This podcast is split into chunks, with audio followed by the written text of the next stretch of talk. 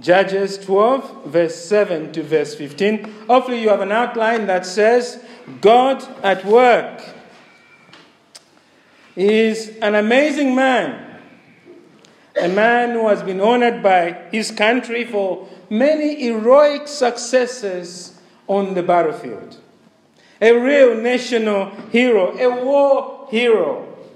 In fact, his achievements are particularly exceptional because our, our war hero has a skin disease that has completely ravaged his body. He has visited many doctors at home and abroad in search of help, all paid for by his government, but with zero success. And now he's sitting there languishing. And then one day, his life changes. A little servant girl, a slave girl, he captured on one of his many foreign conquests, approaches his wife. The servant girl tells our hero, our hero's wife, that there is a man, a man in our country, some people call him a prophet. This man can heal her husband from this terrible disease. The wife hears this. She's excited but cautious. She has heard this before, only for her hopes to be dashed. But after some reflection and considering how the little girl has spoken to her, uh, courage to raise this issue, even though she's a slave, she plucks up some courage and she approaches her husband. She tells her husband, she says to him, Look, there is help available. Let's, let's give this a go. And the husband reflects again like the wife, and, he, uh, and he's, he's also worried, and then he makes up eventually his mind.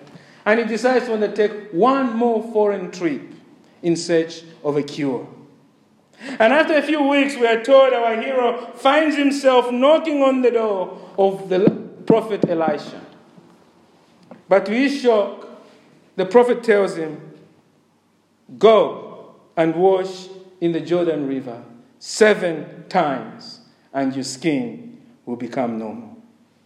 Oh, our hero, he's been everywhere and he's never had anything like this. He's, he's in fact very angry. He says, Look, I've come all this way for this? To wash in some filthy river in this miserable country of yours? I would have done that in my own country. What an insult. And so the hero does what our hero is doing. You know, he packs off his chariots and he's just ready to go. And then one of his servants comes to him and says, Look, boss, we're already here. Just give it a go. I mean, what's the use? What have you got to lose? And anyway, if it doesn't work, we know what we can do to them. So Naaman, full of anger, huffing and puffing, and skin diseased and all, he makes his way to the Jordan River. He goes in as Elisha the prophet has told him. And then it happens. The Bible tells us that his skin is healed. Everyone celebrates. And this amazing story eventually makes its way into the Bible. And you can read about this amazing story in 2 Kings chapter 5. You see, friends, because of one little servant girl, a slave girl in a wrong country, a man's life was completely changed transformed. Naaman was not only healed physically, he came to believe in the one true God. All starting with one sentence from a grown girl in the wrong place. This is just one of the many amazing historical events in the Bible that demonstrates of how God works through his people for his glory. And these amazing stories have been recorded for us to remind us of how powerful our God is. And also to encourage us to make our lives available. If that little girl can make her life available and can point people to the prophet, we can make our lives available to God and He can work through us in ordinary ways. We are currently in the book of Judges, isn't it? And you know, Judges is a story of God's people as they settle in the promised land. And this morning, we are continuing that journey and we're looking at how God works through his people for his glory. Look with me at Judges 12, verse 7 uh, there. And the first truth we learn in this passage from verse 7 to verse 15 is simply this. The first truth we learn is that God works through his people. God has designed to do his work through his people. In this passage, we have four different people appointed by God to lead Israel. The first leader mentioned in verse 7 is Jephthah. Let's read that. Jephthah judged Israel for six years. You remember Jephthah's story because we've gone through it. You remember that Jephthah is like many young people today. They have grown up in a broken home. And that's how Jephthah grew up. His mother was, we are told, a prostitute. And his father's children kicked him out of the home. We might say Jephthah comes into this world with cards heavily stacked against him.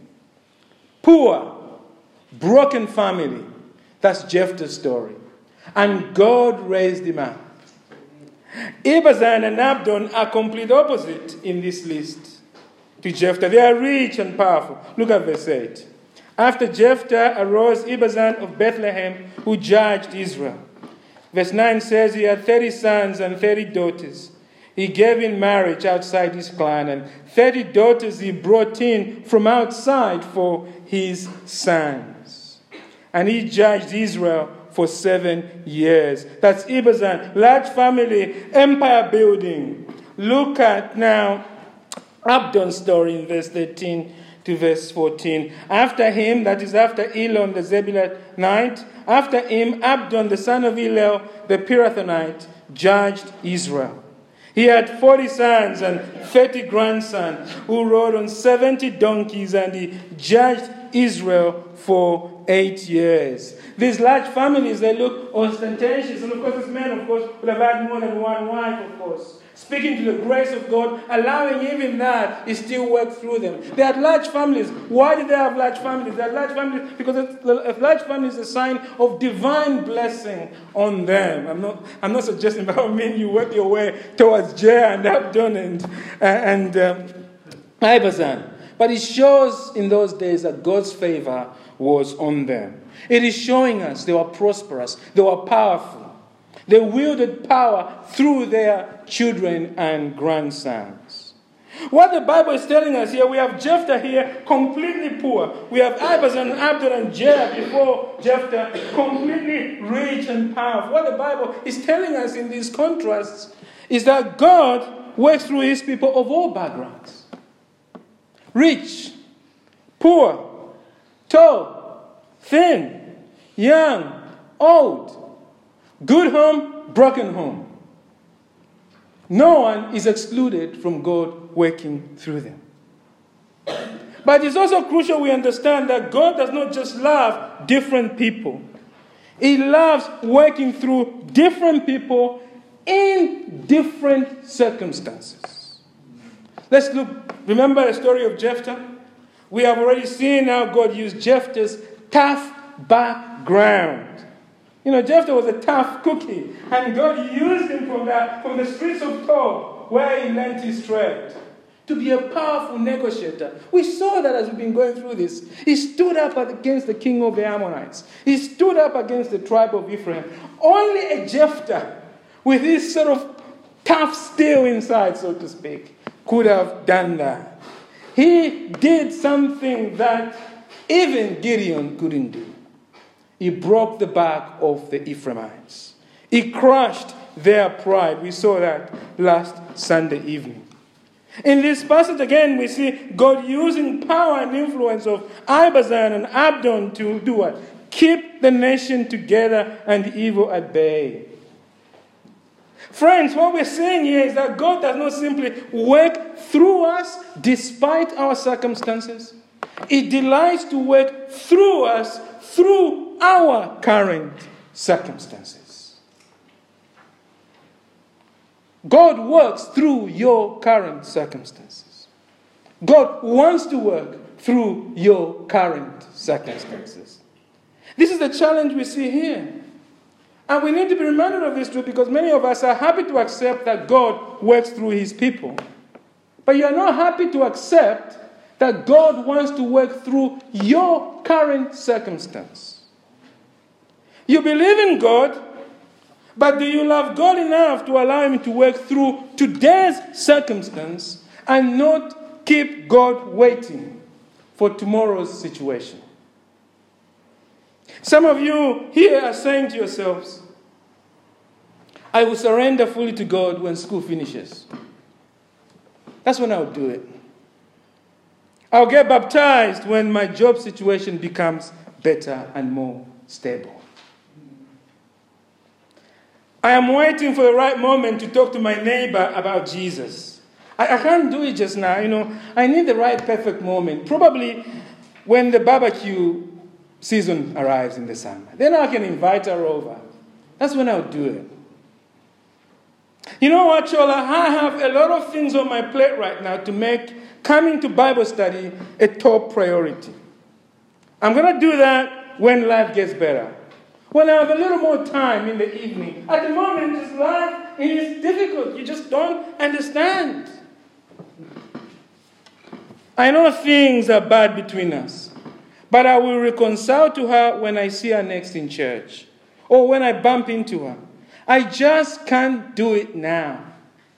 I want to forgive her, but I can't do it now.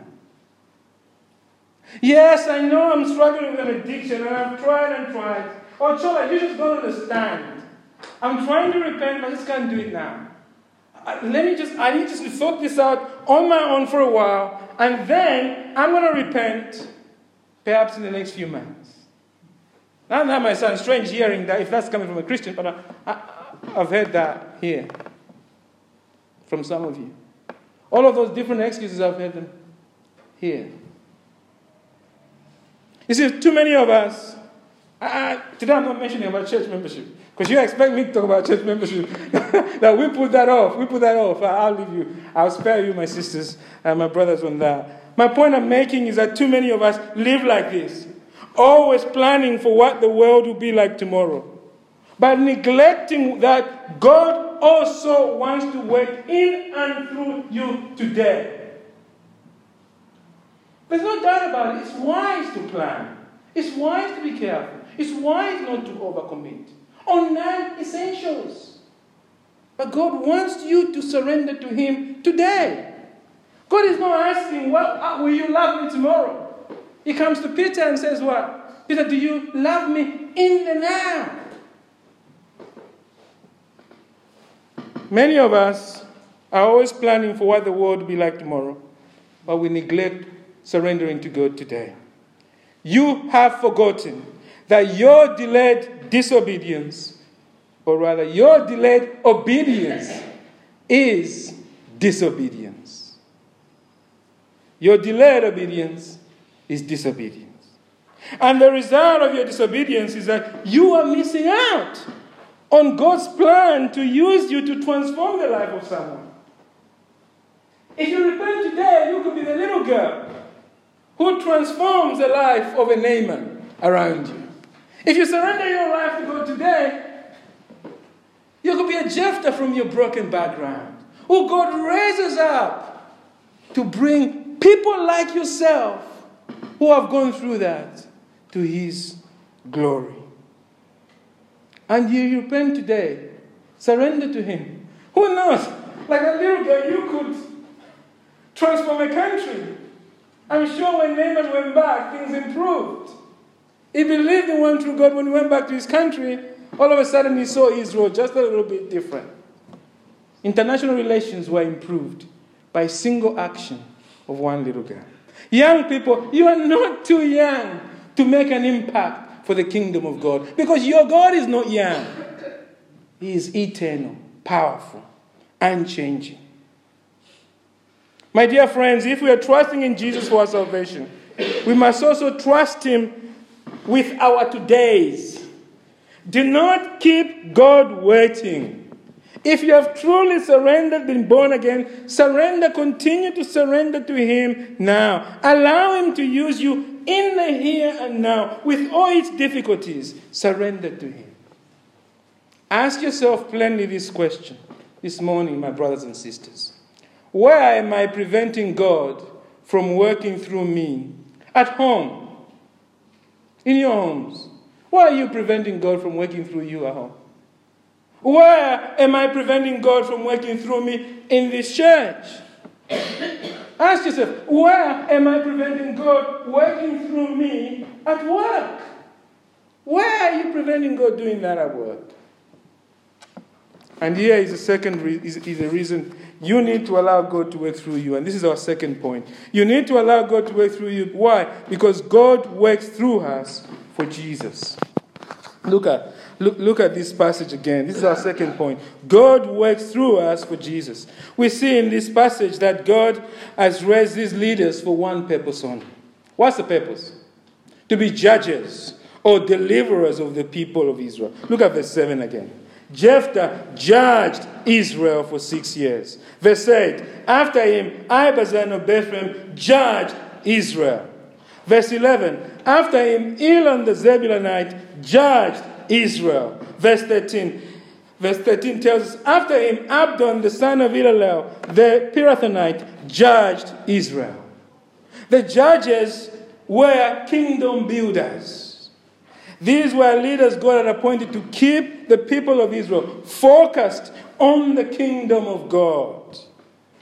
But notice as our brother Michael wonderfully noted, for all their good work, these judges were not the final answer. How do we know? Because of the phrase that Brother Michael noted for us. The key phrase in this passage is that they died and were buried. Look at verse 7 again. Then Jephthah the Gileadite died and was buried in his city. Verse 10 Ibzan died and was buried at Bethlehem. Verse, verse 12 Elon the Zebulonite died and was buried at Ajalon.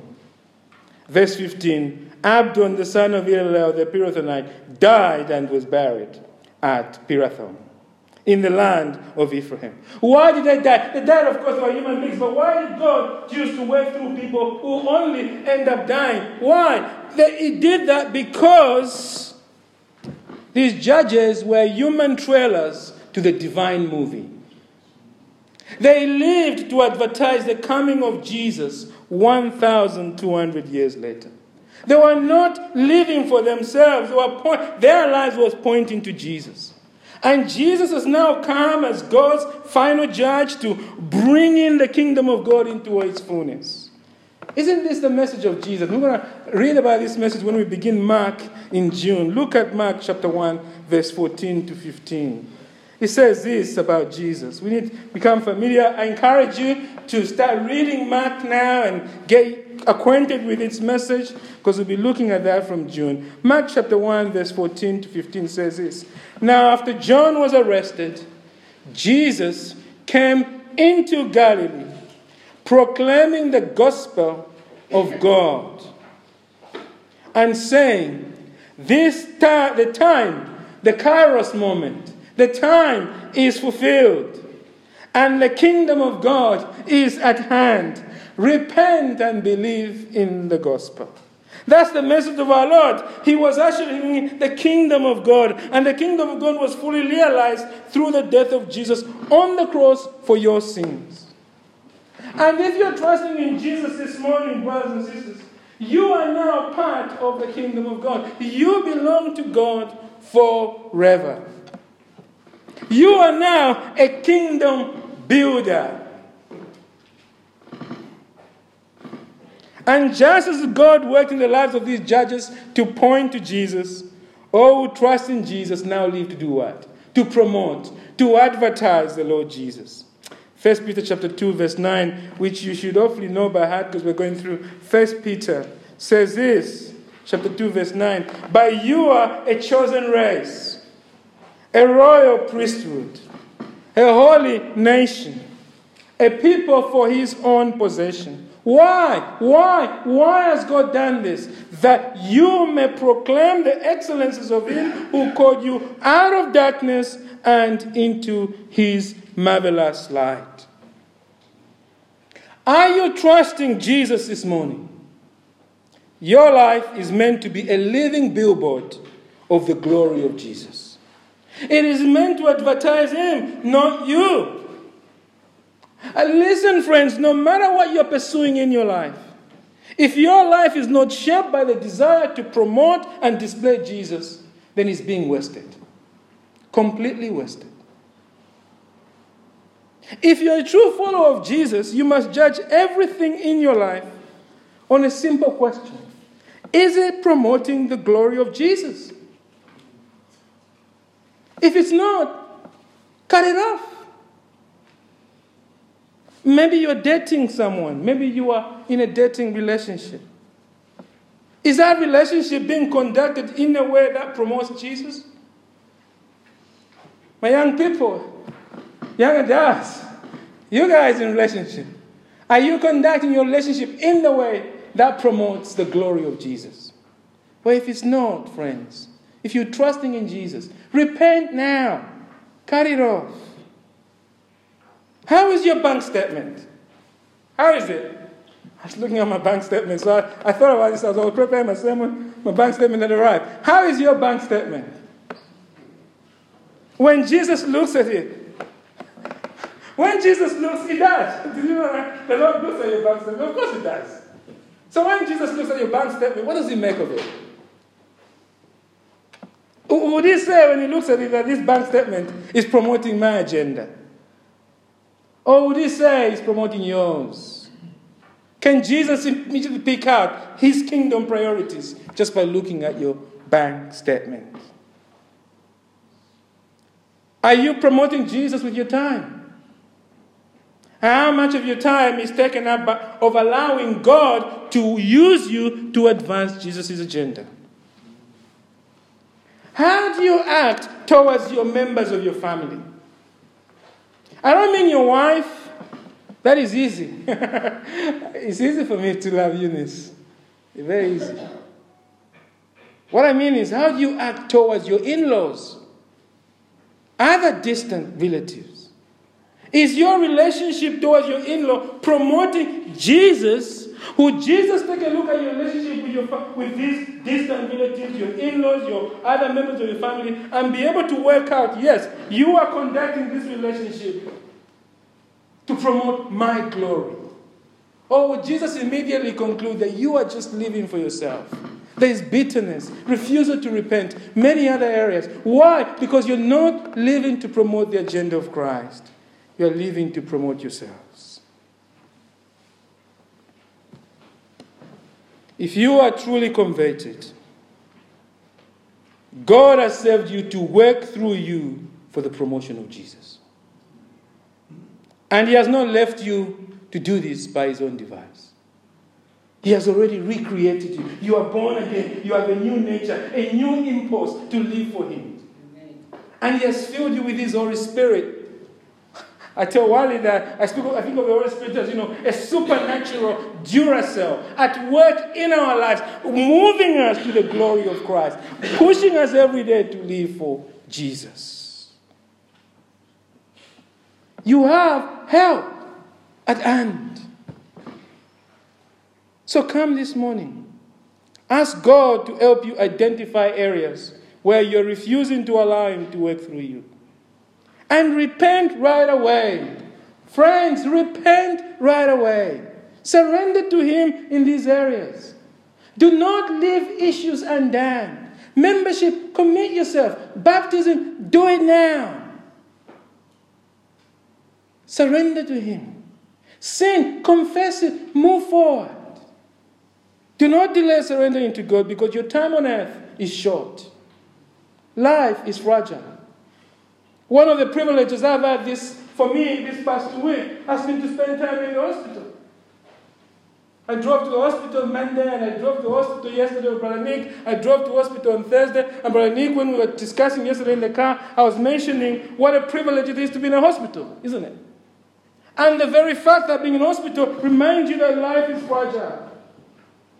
Reminds you to come and cry out to God because you see in the hospital people on their deathbed, people about to die. You see in the hospital people that are not being visited by anyone. You realize there must be more, and there is because Christ is the only answer to their condition. Friends, life is fragile. I haven't got long left here, even in this church. I don't have long. I could die tomorrow. No one knows how long we have. Friends, we have wasted enough of our lives in sin before we met Jesus. Why would we waste it now? Now that we know that there's only what we've been seeking for in our life is this man, Jesus. And we've found him. He's found us. So why would we waste any more time? No. There is no time to waste. We must promote him, Jesus. Let us take to heart the words of Samuel Rutherford. He says to us, Do not build your nest upon any tree in this world. Why? Because God has sowed the forest to death.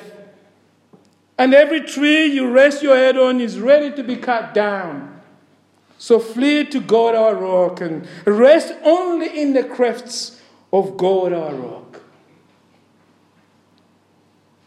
Are you a true follower of Jesus this morning? Don't hold too tightly to your life in this world. Hold lightly. Hold tight to Jesus. Surrender your life to God and let Him work in and through you to promote the Lord Jesus. Sadly, I've been a pastor for 16 months enough to know already that some of you have no desire to promote Jesus. All that I've been saying to some of you sounds as the, the British say, gobbledygook. Is that that's the word, right? Gobbledygook. It sounds like, what is gobbledygook, brother? It's strange stuff, isn't it? It's meaningless words. They sound like meaningless words. That's how it sounds to you, isn't it? And it should sound like that to you. How can you advertise someone you do not know? How can you have a desire to advertise someone you do not love? How can you advertise Jesus when your heart does not sing for him? When the mention of his name does not make your heart skip? When the thought of all what is done on Calvary does not drive you to tears? What you need is to take a look at these judges and see the love of God for sinners. Look at Jephthah with a criminal past. Look at Elon there. We just skipped him. He's been skipped over all his life. And you're probably wondering, the pastor's done the same. Look at verse 11. After him, Elon the Zebulunite judged Israel. And he judged Israel for 10 years. Then Elon the Zebulunite died and was buried at Ajalon in the land of Zebulun. Look at this obscure man, and nobody like many of us. Many of us will never leave an impact in this world because God sometimes has just designed it like that. One line. And yet, look how God has used him. Look at Abdon from the. Do you notice something about Abdon? It's from the tribe of Ephraim. And if you're here Sunday evening, you know there are issues at Ephraim. God wipes out 42,000 Ephraimite. And we think they are done, they are gone. And here we see God raising up a judge from Ephraim. Friends, this is the grace of God in Christ. This is the God of the Bible. He reaches out to people who hate Him. He transforms our hearts and works through us for His glory. And this is what God is offering you through Jesus this morning. God is reaching out to you with those nailed hands on the cross. And He's saying to you, Come. Come to me today. Stop resisting my love for you. Come to me and be saved from eternal punishment. Acknowledge your sin this morning. Repent of your sin. Plead the forgiveness of God. And this very moment, God will fill you with His Spirit and begin His work in and through you for all eternity. Amen.